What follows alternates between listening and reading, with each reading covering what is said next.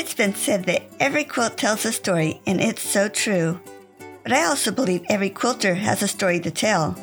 I wanted to hear about the people behind these wonderful quilts and thought you'd enjoy hearing about their lives also. Welcome to A Quilter's Life. Sandy Sungsupa Saengsuk started quilting out of curiosity and fell in love with every process of making snuggly heirloom quilts. With all that she does, I'd be surprised if she got any sleep. She is making a unique contribution to the quilting world. Along with her other services, she makes the cover quilts for other quilt designers, giving them the needed extra hands so that they can focus on what matters most.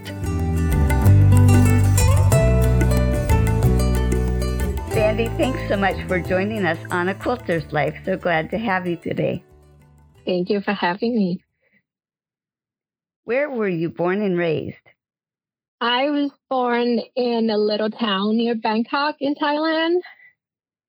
And I moved over here about ah, 11 years ago from very warm Thailand to very cold Minnesota. Oh, you had to choose one of the coldest states, didn't you? Uh, yes. it's not bad though. I like the cold. I would choose the cold over the hot. So. well, I'm assuming they don't have snow in Thailand. No, I think the coldest month would be in December, and that would be right. If we get to 80, we'll be lucky in winter. So, what was your reaction when you got to see snow for the first time? Well, it was not my first time to see the snow, but to see the snow for six months, it's kind of, oh my goodness. it's so long. oh, wow. Can you share a special childhood memory? Would be when my mom and dad did a lot of things for a living. My dad was a police colonel and my mom opened a bakery and my dad at the time was trying to get his master as well. So he did three things, master helping my mom, well, four things, raising the kids and a police officer. And every day he would get up at two in the morning to help my mom set up. And we worked while I was at eight, I think. So I was old enough to help them. So we work until midnight every single day just to get it done. I still don't know how my dad did it. And he got his master before the deadline. So I think it was two years, but he did it just a little under two years. At the time, I didn't think it was my favorite memory because it was exhausting for a little kid to do that. But now looking back, it's like, well, if my dad could do four things at the same time, anybody can do it. He showed me that you can do it. So I feel like it's a good memory to remind me that if you really want it, you can do it. Wow. It doesn't sound like he slept at all. Right? but he did. can you tell me about your employment? My first job after college was with Scandinavian Airlines the funny thing is that my dad, he was a police officer and he had a lot of friends in all the places. So he got me into an interview with a marketing job with a big car manufacturing company. I got in, but I didn't tell my dad this because he would be so mad. I also went to an interview with Scandinavian Airlines and I got both offers. The marketing job, they offered me double of the other job. But I chose to go with Scandinavian Airlines because the only reason was that I like traveling. Instead of doing that, I told my husband about the story about between two jobs. And he said, you know, you could have just paid for your own traveling if you get double. it's like, wow, what's the fun in that? When you work with an airlines, you can buy say from the ticket from Bangkok to Hong Kong, if you just want to go have lunch on Saturday, you just fly out in the morning, come back in the evening for the price of a bus ticket. So you can just do that. But even you get paid more, would you do it? You would rather spend money on something else. So yeah, my husband said I'm crazy. Well, you know you. Yes. I hope my kids don't end up like me and they do something that's more logical. so, how did you get from Thailand to Minnesota? My husband and I met in 2007. He had a job over in Asia in Taiwan, and his friend asked if the friend can just go over there and just meet him and have fun and hang out. And he said, Well, I've been in Taiwan for a long time. I want to get out of here. Let's go somewhere else. So they picked Thailand. And he was a friend of my friend. So we went out for dinner and then we talked and then we just hit it off from there. And he brought you over here? Yes. we dated for three years a lot of trips between Minnesota and Thailand. So I think he took about little over 20 trips within three years just to make sure it will work. That's dedication. yes. Well, besides quilting, are there other crafts that you do or that you've done in the past? I started from painting.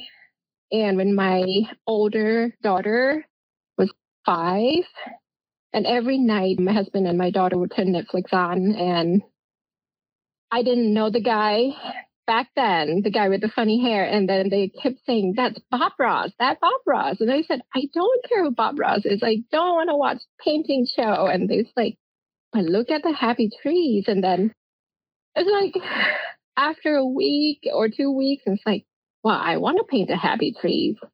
So I started to paint from the closet doors. I painted all the closet doors in the house, and my husband said, "Could you just take this money and go buy a canvas?" Instead painting on the canvas instead of all the doors, and please don't paint the front door. Surprisingly, it was so good for the soul. You know, it's just kind of like meditating, painting. There's no mistake, and if you have a mistake here, just put a more painting here, and, and it's all good. And it turned out so good. And I also did handmade cards, also hand painted. So it was around the painting. And then somehow I got into quilting.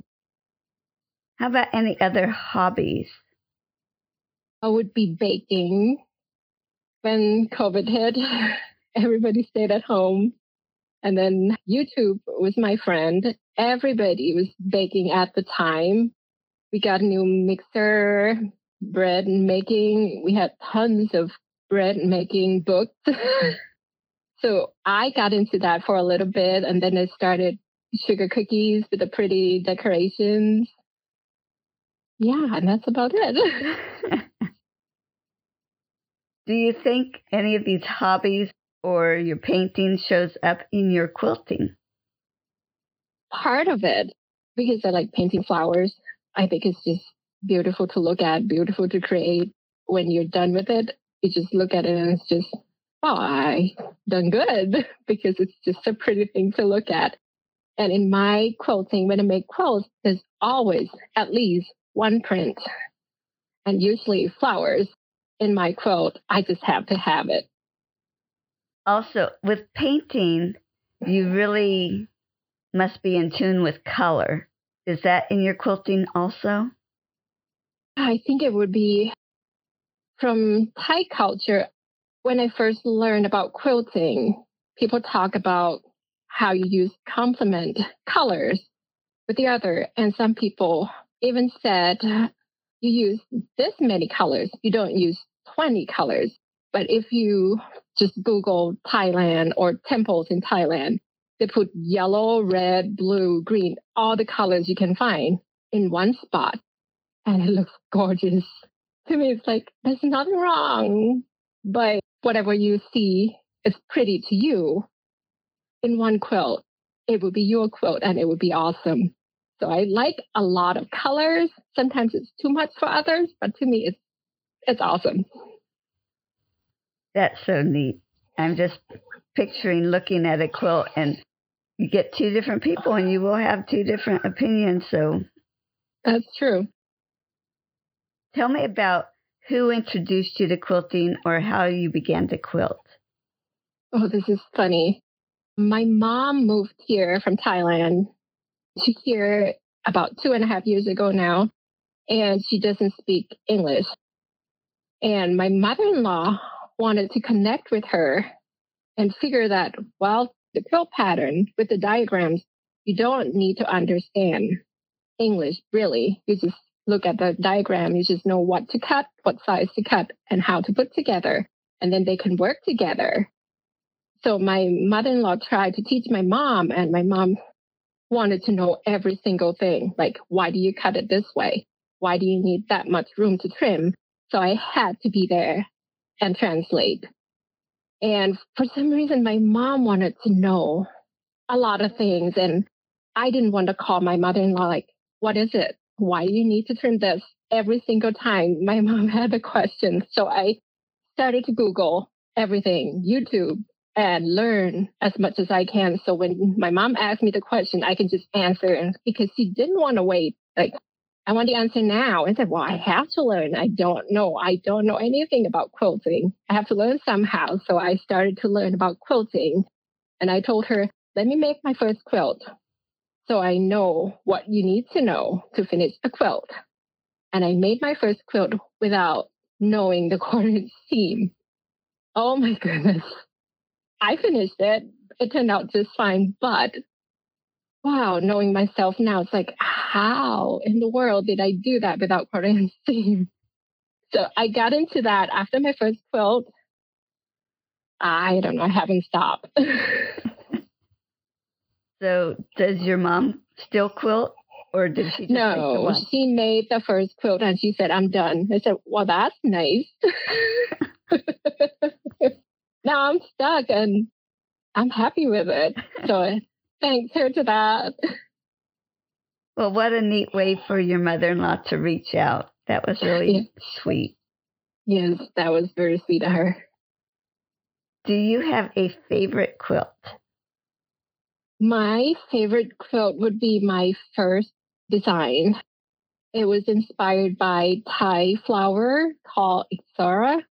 And back when we were in school, we would have Teachers' Day.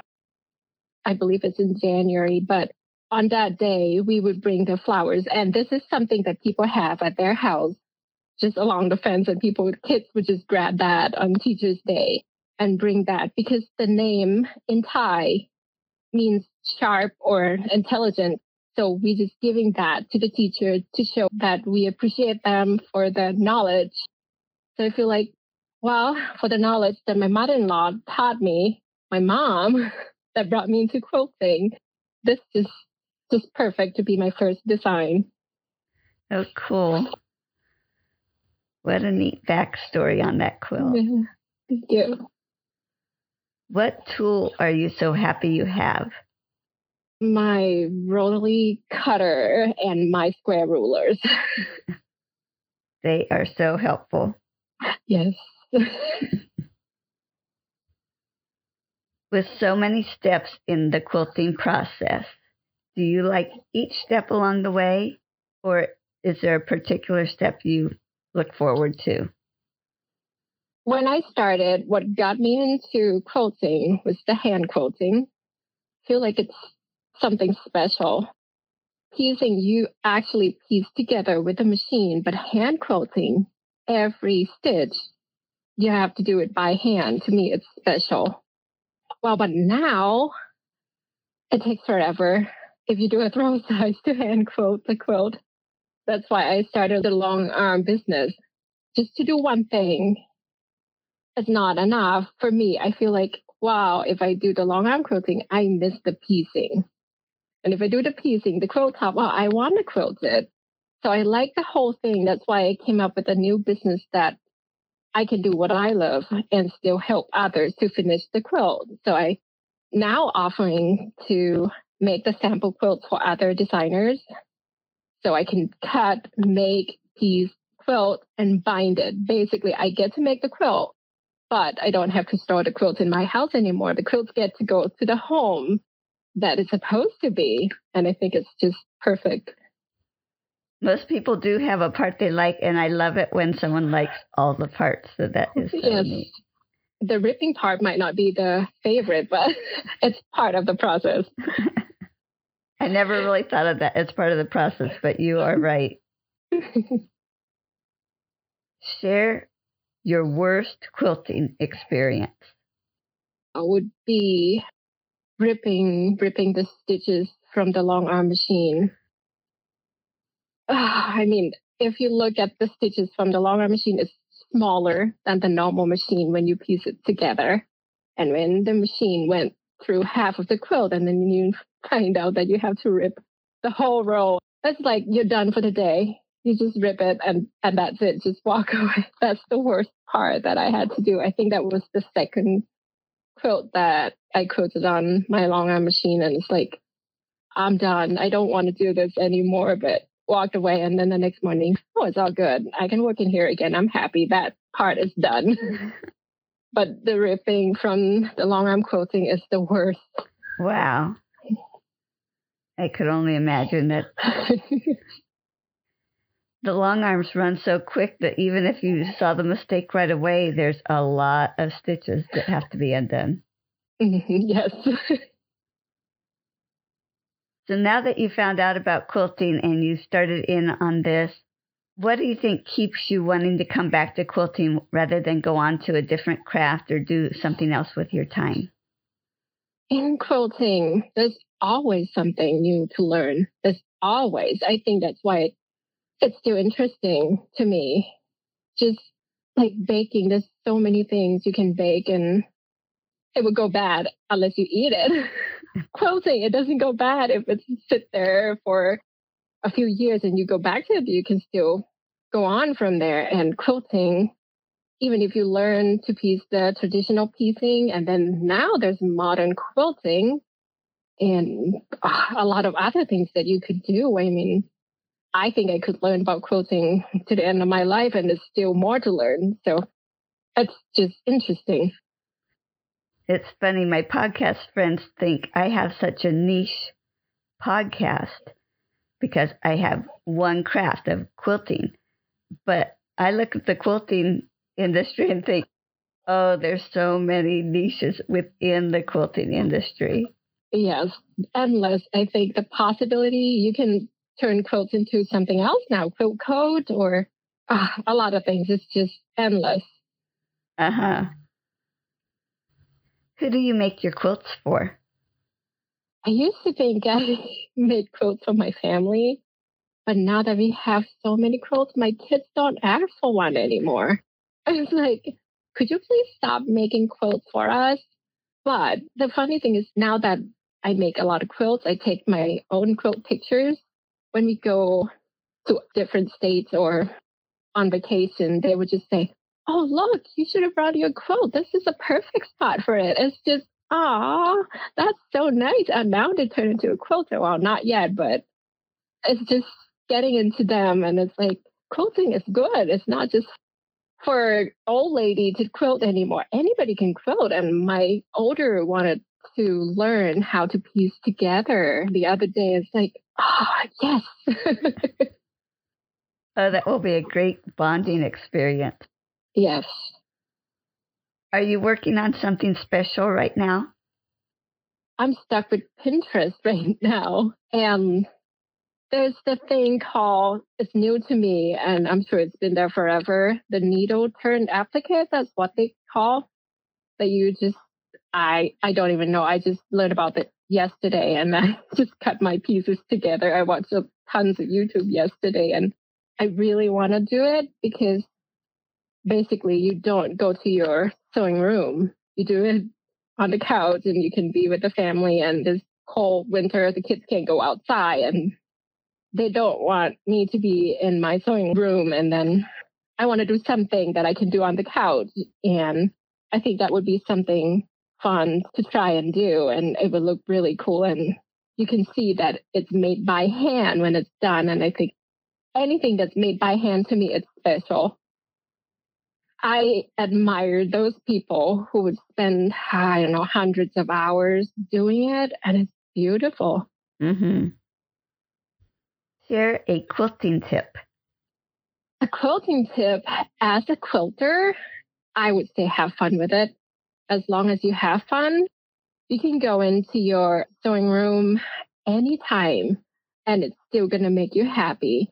But if you feel like it's a job to finish it, ah, just to walk in there, you just want to walk out and run away. So just have fun with it. If that day is not a good day to go in, go do something else and come back to it. And when you're have fun doing it, it's always good. But as a long arm quilter, if you're a long arm quilter and quilting for other people, oh, you do like you would for your own quilt or even better. Because this is your one chance. I mean, I get it that customers would come back to you, but every quilt that I do, I do it like this is your last chance to quilt this. So you do your best because they will not come back if it's not the best. So you do the best you can. That's a great attitude to have. So you started out with quilting as a hobby. How did it become a business for you? I started with the fabric job a couple months after I made my first quilt, just because I was too lazy to drive to Joann and buy fabric. I feel like I want to walk in my sewing room and I want to grab this color fabric and then just start cutting instead of spend hours walking around and find a fabric that I want. So I started a fabric shop. Little that I know that when you have a business, you don't have time to make your own quilt because then you have to take care of customers first. But it was fun. It was fun. And I started to test a lot of quilts for other designers. And that was a great way to learn different techniques and get yourself out there because then you get to show different side of you with the color and the quilt, how you pick each fabric for each quilt is different.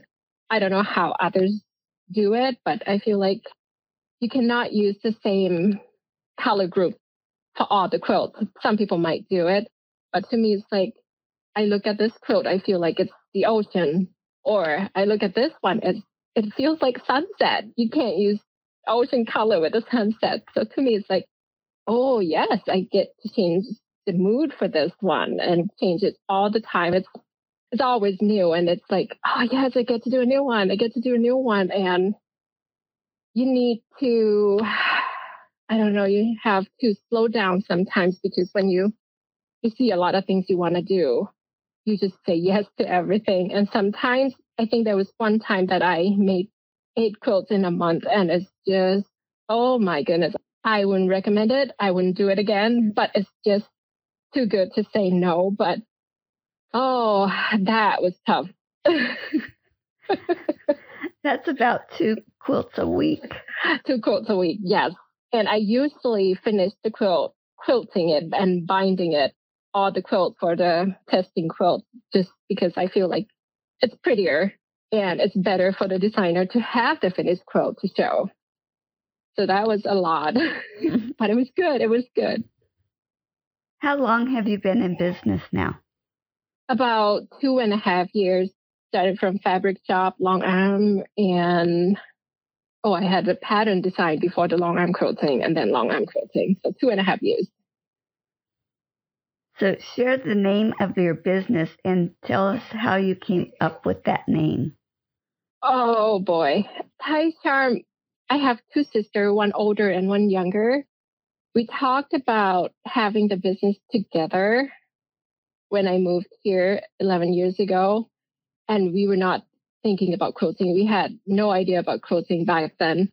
We were going to do something that brought us together, which is Thai culture. And we were going to go with Thai food or Thai spices and anything that's got Thai culture in it. So, wow, it's charming. So, Thai charm. And then we never, never got to food or anything Thai. So, well, I set up my business and Thai charm can be applied to quilting.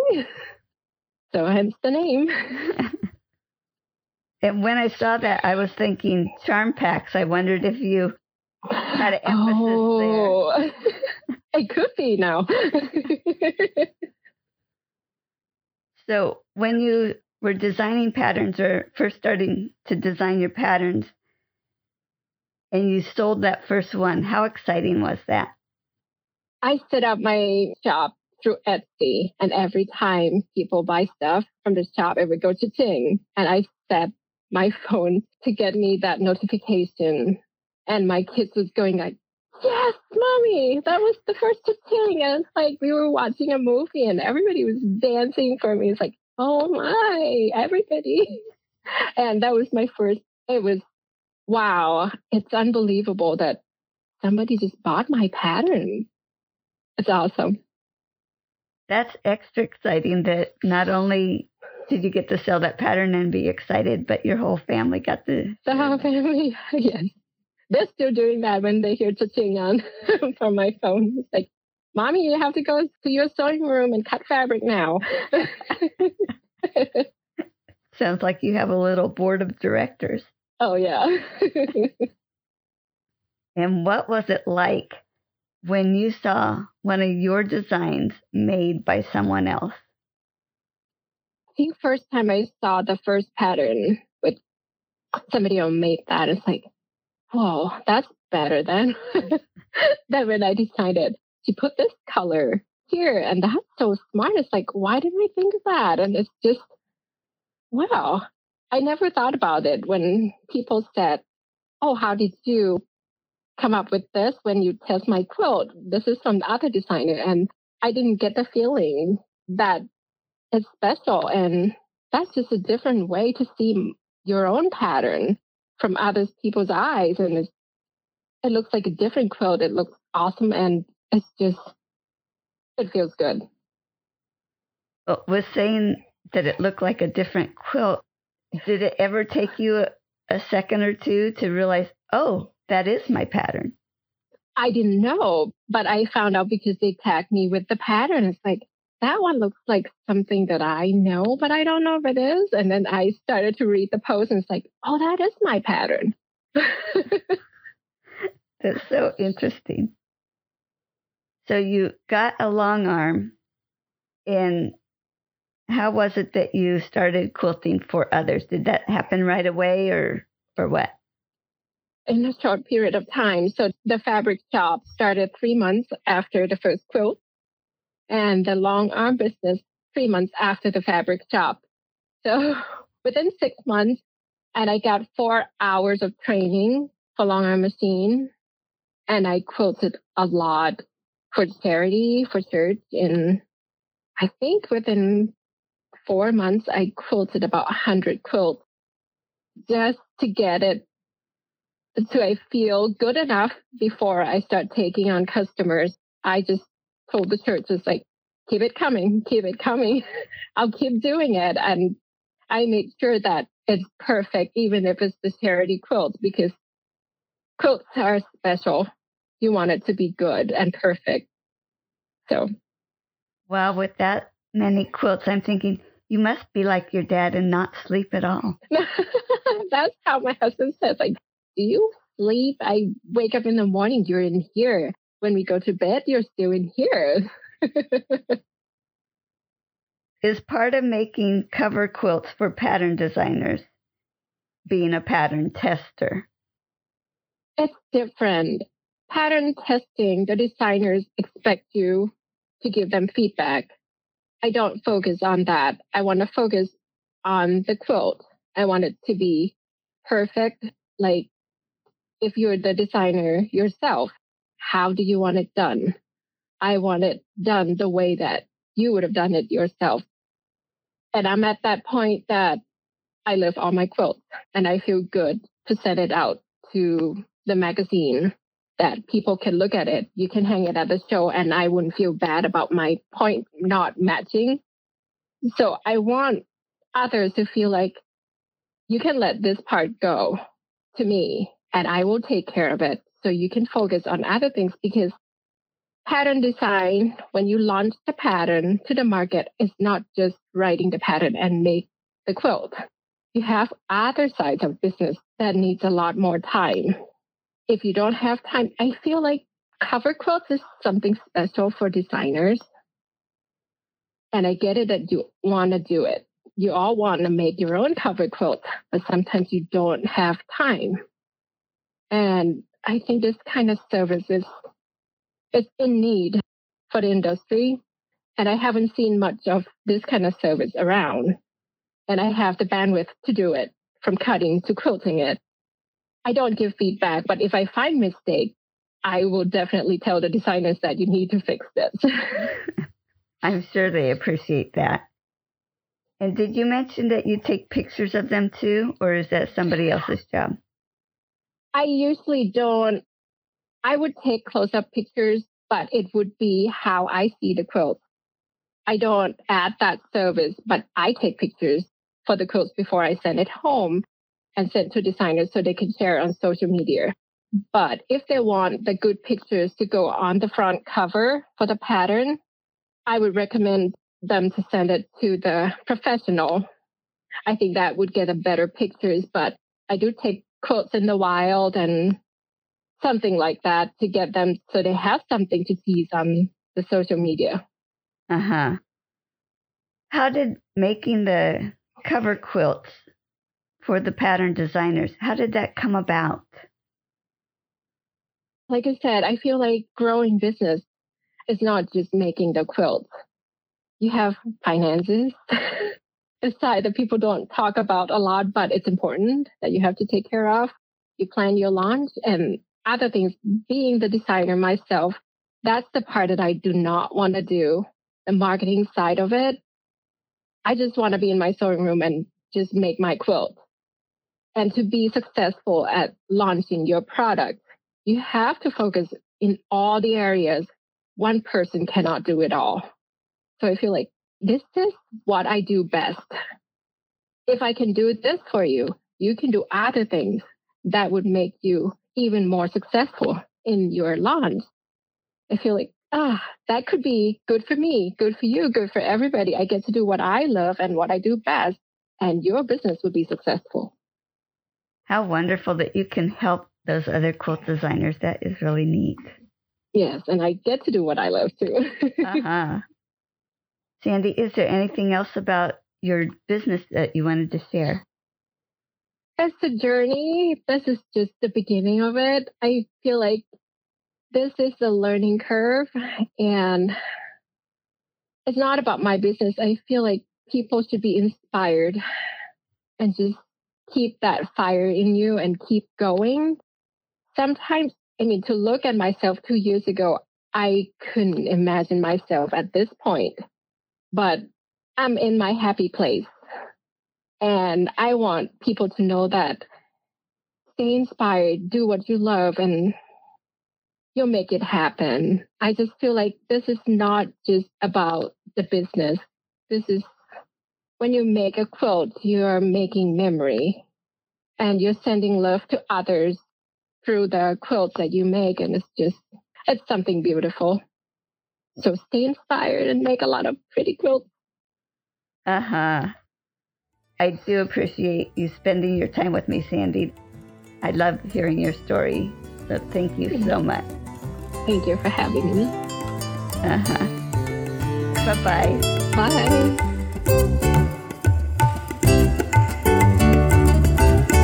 You can find more stories on aquilterslife.com or subscribe on your favorite podcast player so each episode will be downloaded automatically. Also, I want to hear about you and your wonderful quilts. Please contact me, Paula Chamberlain, through the website to set up an interview. And as always, thanks for listening.